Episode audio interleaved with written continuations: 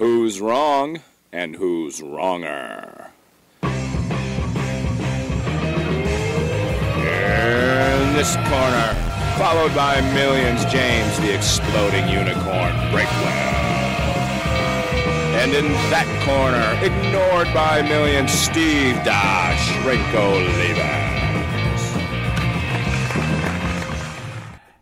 Everybody, welcome back to Wrong and Wronger, the podcast that'll record even before the sun comes up on some days.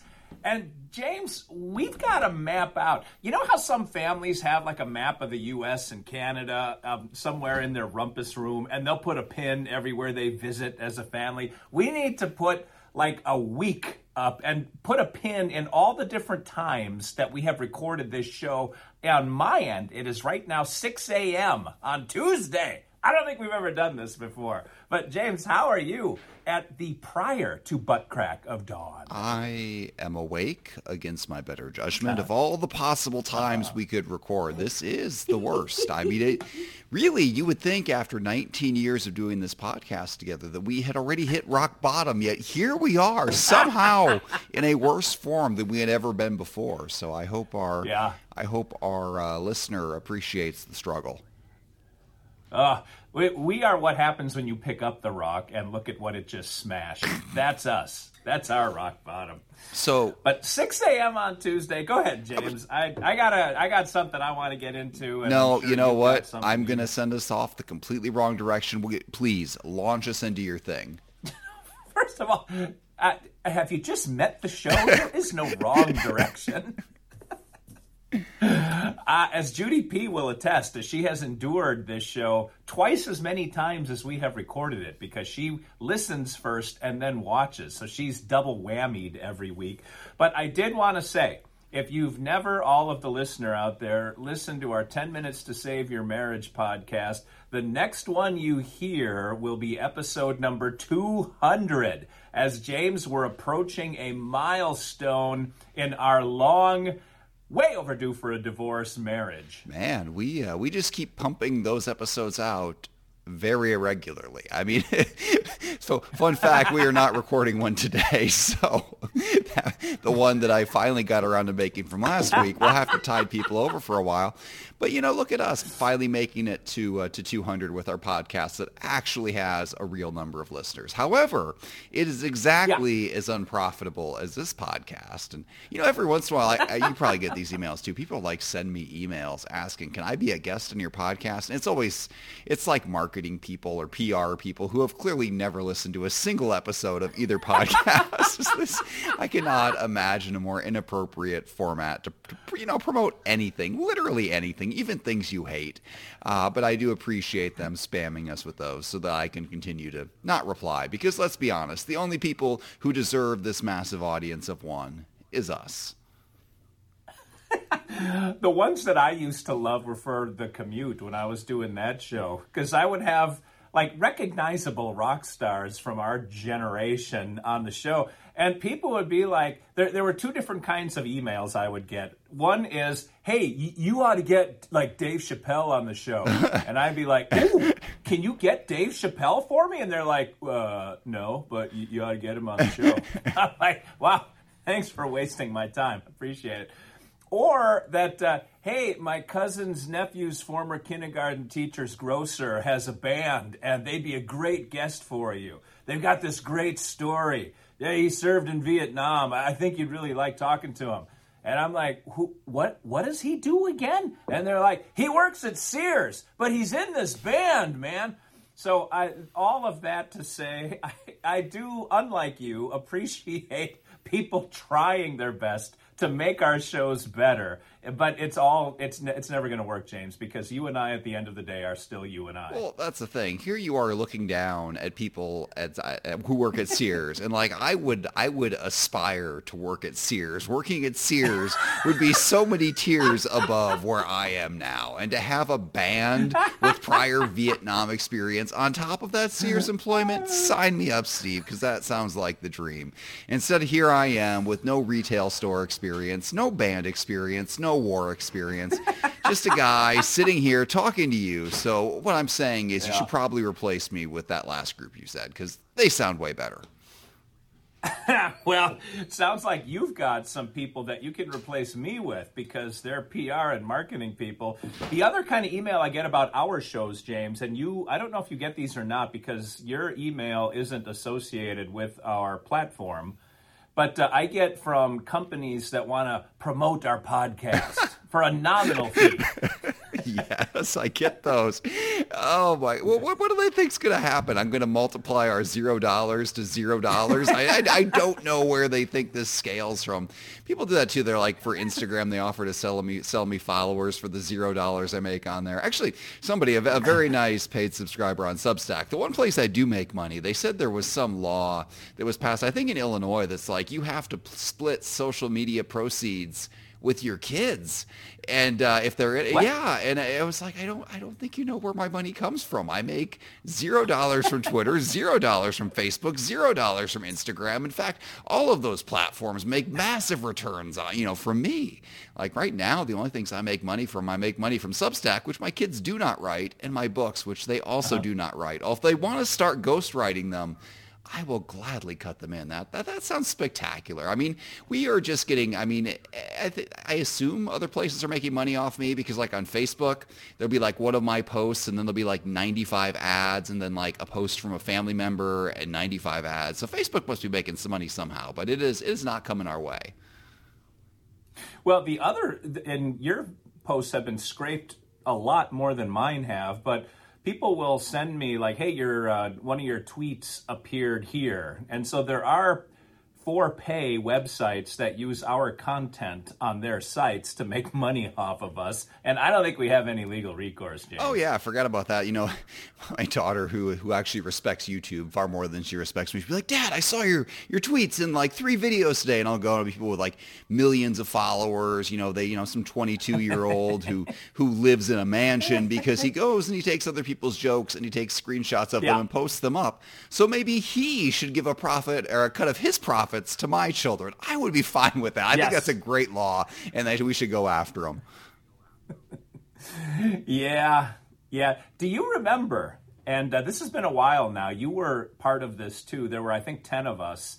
That uh, Kate, what the heck was her last name? She and another author printed books of parenting tweets, and I think we got we got paid like 10 bucks a tweet to have our tweets in there, to have our jokes in there. And you maxed yours out. Like you had the most that you could have as a single author in that book. And I think I had, I think you could get 10 total or not had to have been more than that, but you had more than me. But we did get paid to appear in that series of two books. Do you remember that at I all? I do. That was before I was in any other book. Those, those ten dollars was like that was the like the most money I'd made, or maybe the second most.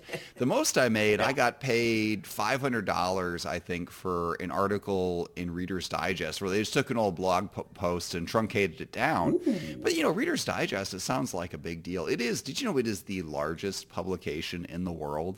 It has a circulation of like five million in the year of our I Lord, twenty twenty three. Like nothing prints five million copies. Nothing nothing prints 10,000 copies anymore. Print just doesn't exist. Yeah, but they print yeah, yeah. all these copies that end up in waiting rooms and like your grandma's house because she forgot to unsubscribe. And uh, so it's like, oh my gosh, this is my big break and uh, five million copies that article went out, and uh, and nothing. Actually, I had a couple articles oh, in there. No. Yeah, I mean, there were there were so many times I thought this or that was going to be my big break, and nothing ever happened. Uh, but the, actually, there was one. I think my second article in there it was about how baseball isn't a sport, and it was you know a satire. I'm not a big baseball fan, but baseball obviously is yeah. a sport. But I remember this went out in Reader's Digest, and like seven years later, some high school student wrote me the angriest email about this. I was like, where did you even go that you could find this? He's just like sitting in the doctor's office waiting for his allergy shots, picks up this like crumbling issue of Reader's Digest and becomes irate and just emails me about it. So that, that, that alone made it all worthwhile. The pages were yellowed and they smelled like Nana's attic. yes, but there was the baseball article. Yeah. Oh man. Well, I, I, have a similar experience to a big fat zero, which I discussed at your dinner table with your wife once. But uh, I thought when I hitched my wagon to James oh. Drinkwell, I, I got in on the ground floor, and he was on his way to a massive following, and uh, it has done absolutely nothing for me on any social media platform to be connected to the amazingly popular exploding unicorn. So I thank you for all of these years of my life for almost nothing, James. That uh, that one hurts on multiple levels. I got to say, I'm I'm so used to disappointing myself, to falling short, but to, to disappoint somebody else, even somebody I don't like, like at all, like that. Man, that's that, that's humbling. And I, when you when you were talking to my wife, was this still in the hopeful stage, or was this in the stage where you realized we had both crashed and burned? No, by the time I started coming to your house, I've only been there. I, was have I been there three times? I, I might have been there three times, but by the time I came the by the time I came the first time, we had already had a pretty deep run into our show. so I had made my peace with the fact that I had risen to the level that I was ever going to rise, and I'm fairly certain since then because Twitter's been trying to clean up the bots my follower count has gone down relatively significantly since getting in touch with you, or you got in touch with me since we started the oh, show. Oh yeah, my uh, my my follower count, as we discussed on here before, has been gutted. I am a, I am nobody with below a million followers now, but even the ones that are left, my engagement is nothing. I get I get ten times more engagement on Facebook than I do on uh, on Twitter. There's just nobody there, so I don't think they're losing just bots. I think they are losing actual people. And I, I assume, unless those bots were just super generous with retweeting me and then replying with the dumbest possible things, who, who knows? I think I think the greater issue here is just that there's no money in social media in general unless you are the owner of the social media company. And even then, the only mm. money in it is the money you are stealing from your investors because the actual because actually you're probably running in the red every month. Uh, I can't imagine there is a less profitable company in existence than Twitter right now or X or whatever it has been renamed. So I think everybody's losing money except for like six people, and good on them. They they figured out a way to milk content from the rest of us. And, and here we are, you know, talking about it, Given them more free exposure, Steve. We are just building them up, building their empire uh, until that Illinois law makes them give my kids money. So I guess I guess we're in, in it for the long con. Boy, and uh, no place I'd rather not live than Illinois. but uh, I know that state holds a special place in your heart, so I won't go on and on. Being a Wisconsinite, whose natural rival was Illinois and Chicago in particular. Okay. Actually, the part of Illinois that you are familiar with, I don't have a problem with. Okay, the it's the city of Chicago. So there's Chicago and then there's Illinois. And the two should not be confused. Illinois proper, yeah. excluding Chicago, is the same as Iowa and Indiana and Ohio. Yeah. And I, I assume Kansas. I haven't been down that direction much. Maybe Nebraska. Who knows? I mean, there is just it's just a big, you know, belt of, you know, cornfields. And the fact that they divided those cornfields into arbitrary jurisdictional lines, and completely random. It's all the same place. And then there is Chicago. It's like the New York of the Midwest, this giant metropolis prop, plopped down there for no reason that anybody can understand. And, uh, and it's there, and it's completely different than the rest of the state. People in Illinois don't like Chicago. People in Chicago don't like the rest of the state. They, they should have just, just walled it off, made it its own state, you know, built, you know, a, a 75 foot barrier around the whole thing, and everybody would have been a lot happier, uh, except for the Bulls. We liked the Bulls, so they could, they could, they could be shared between Illinois and Chicago. Everything else stays in Chicago. Mm. Mm. Yeah, I, I don't know that I can get on board with that. I wouldn't mind walling it off and then lining up every bulldozer in the United States like shoulder to shoulder and pushing the entire city into Lake Michigan. Well, and then we'll just we'll put a cornfield where it used to well, be. Well, okay, the problem is it's in the way of everything. Like you can't get anywhere from Indiana to the northern half of America without going through Chicago. Now you can try to divert and it will just redirect you back to Chicago. It's like it's just in an inescapable black hole that sucks you in and uh, no yeah. matter what time of day you hit there, traffic will be bumper to bumper and at a complete stop yep. for no reason. It's like four yep. o'clock on a Sunday afternoon on like May 10th. Like, yeah, okay, this this is the perfect time for gridlock. Why are we sending all these cars through here? We have this massive state with so much open space. It's like I know. Let's run all the interstates directly through Chicago.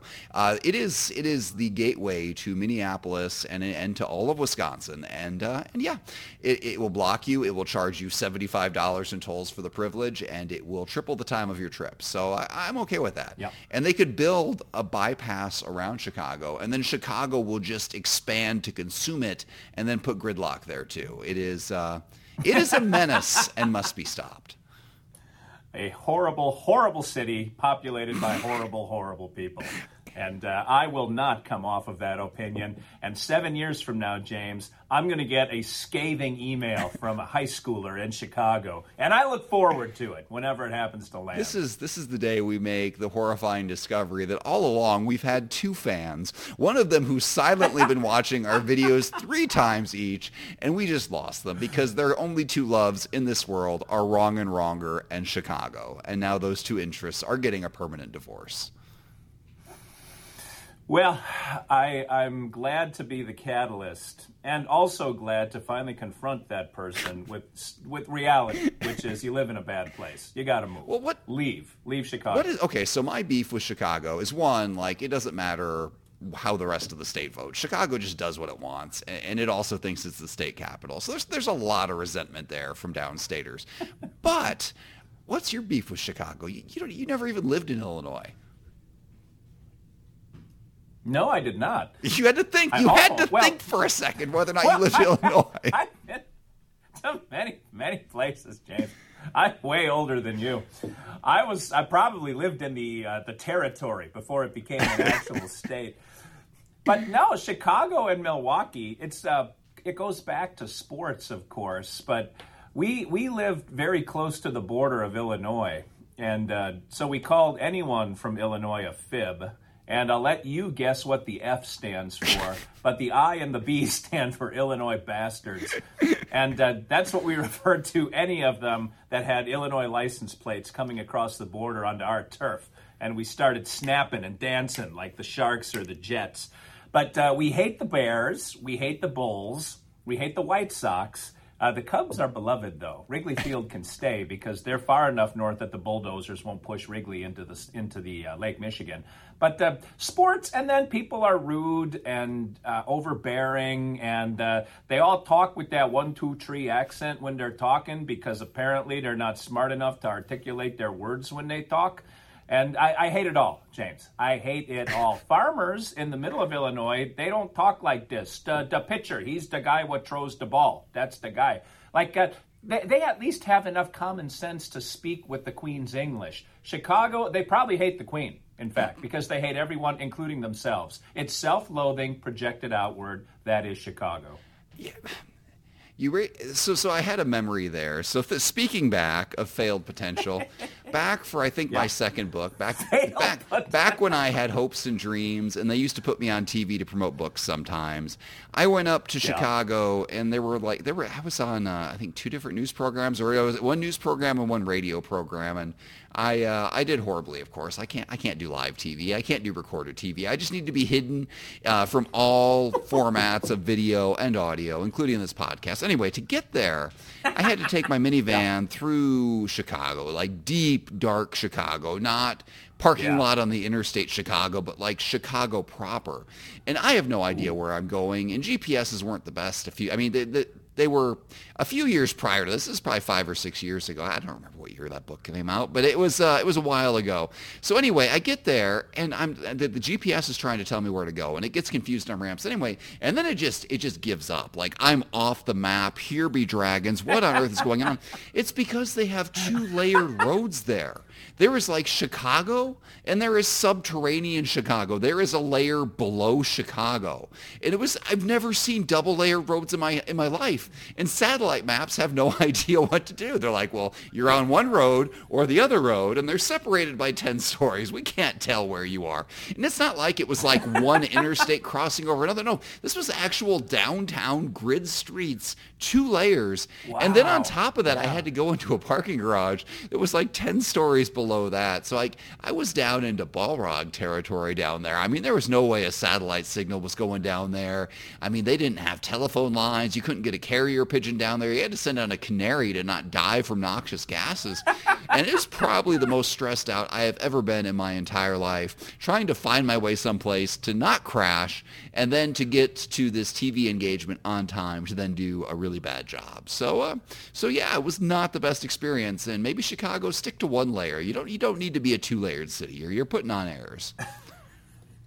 and those parking garage that reminded me of a story. My daughter, who lives in Wisconsin, she used she worked in Chicago, like in the Loop, very briefly. She took the train down every morning from uh, whatever train station in Wisconsin goes to like hell.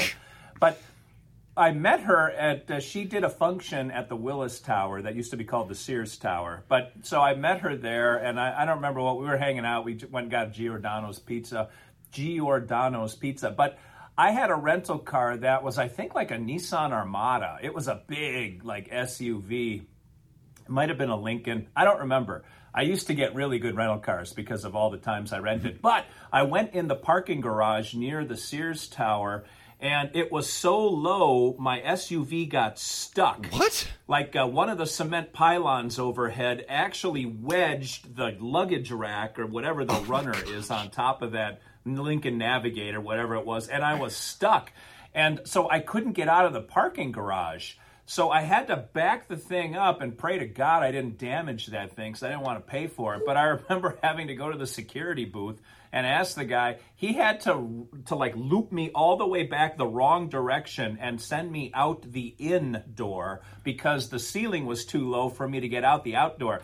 And if you, man, I've never been particularly claustrophobic, but I remember having a little bit of panic. Like, how do I get out of here? I'm just going to abandon the $60,000 SUV and run because this is Chicago and this is where people, this is how people die in Chicago. I had a very similar feeling. I was like, this must be what it's like to be sealed inside a pyramid. Like Pharaoh's yeah. dead, you're down there too. We're gonna close the. I mean, it was it was one of the most claustrophobic uh, parking garages yes. I've ever been in because it was in the footprint of a single building, so there wasn't space for anything. There were like supporting like concrete columns every ten feet because again they went down to the center of the earth in the narrowest profile possible. So I mean, you're like the steering wheel the entire time is cranked all all the way to the left. But it was actually that, that that experience was recently surpassed. I was at a parking garage in Indianapolis, and uh, I had parked. I parked in a spot where there was, you know, like to be honest, my brain cannot figure out how parking garages work. I cannot wrap my head around how when you cross the middle, you're suddenly going down rather than up but you're going yeah. over a ramp you have previously not been on. I that I cannot I cannot my spatial awareness can't master that. Anyway, I was next to that crossover. Yeah. So there was only a spot on one side of me and I was there very early in the morning. So I park, there's nothing to my right. I cheat right to leave extra space on my left. And uh, and I you know I go I leave. And hours later I come back and somebody has parked so close I cannot open my door. Oh. It was so close I cannot. I, am a pretty oh. skinny person. It was so close I could not even fit in the gap between the cars. Like there was probably oh. an inch and a half to two inches between my mirror and the side of their car. It was a truck with a toilet in the back, and it had just like whipped in there at what I can only assume is 90 miles an hour, parked at an angle, taken up a space and a half, and just left me unable to get in. And the only way I got out, I, I was sitting there, I was like, what do I do? Do I do I call a tow truck to a parking garage and wait here for six hours? And so I ended up, I had to crawl through the sliding door on the other side, where, which was thankfully still an aisle, and then climb over the, you know, the middle console to get into the front yeah. seat. And then to back up, I had to go and put my hand out my window on the mirror to make sure I didn't scrape this stupid toilet truck. It was, it just blew my wow. mind. Like, what was this person's end game? What were they in such a hurry? For? I, I don't know. I, I, am mystified. And I can only assume they came down from Chicago to show me their parking ways. He thought oh. I needed a touch of that Illinois culture. Wow, that's such a great way to tie everything together. That was beautiful, James. That's all I do. All this fine wordsmithing for, for zero dollars per podcast, man. We, we really get our value out of this. Boy, and you just talk rage. Like uh, that person was sending you a very strong message that said more about them than about you. And uh, yeah, their message is I, am an asshole. That's what they're saying. And they wanted to take it out on you because of something their stepfather did to them years ago. But you paid the piper for all of the sins of their father, James. I, I did. And I think the lesson here is parking garages shouldn't exist. The world should be spread out. There's so many cornfields out there. If you were ever in a situation where you think we need to stack a thousand cars on top of each other, no. No, you don't. Just move someplace else, start a new small town, and, and we'll all be happier for it. when uh, I had a rock star out to my house last week, and he had a driver that brought him out, and uh, they came out to Rattlesnake Ranch, and we had all of the the event we were having. I had it all set up on the porch of the little cabin, which has grass between the big cabin and the little one. And uh, so the driver said, because I said, just uh, drive the car over there and unload your guitars, which we're auctioning off or raffling off over there. And he asked the question, Is it okay if I drive on the grass? and I said, Yeah, yeah. This ain't downtown Nashville here. It's okay. Just drive on the grass. But I, I do love that uh, we have room because we don't live in a city like Chicago, which you would call Satan's nutsack, except that's too good. This is this is what happens when you lift up Satan's nutsack and look underneath. That's Chicago. We you had stories about rock stars and guitar auctions at your ranch, and we spent an entire episode for no discernible reason talking about Chicago, and that is probably why we have less than two listeners. well, that was on my list for sure, but. You live a far more entertaining life than I do, James. Yes. Well, anyway, I am going to go get back to that entertaining life because I have 9,000 kids to get on the school bus. So get us out of here. Well, this has been another episode where you could have heard a great story about a rock star and somebody winning an autographed guitar, but instead, all you listen to is me and Breakwell complain about Chicago because that's what we do, people. We bury the lead. And you can dig yourself out of whatever we've got piled high and deep and leave for another week. We'll be back next week. And uh, who are we? I am Steve Alinas, Dr. Steve, for James the Exploding Unicorn, who does still fit in to that uh, little side triangular window in his minivan brake Breakwell, saying thanks for watching. Thanks for listening. If you're old enough to get that reference, thank God you're still on this side of the dirt. And until we meet again, remember as always, two wrongs can make a right.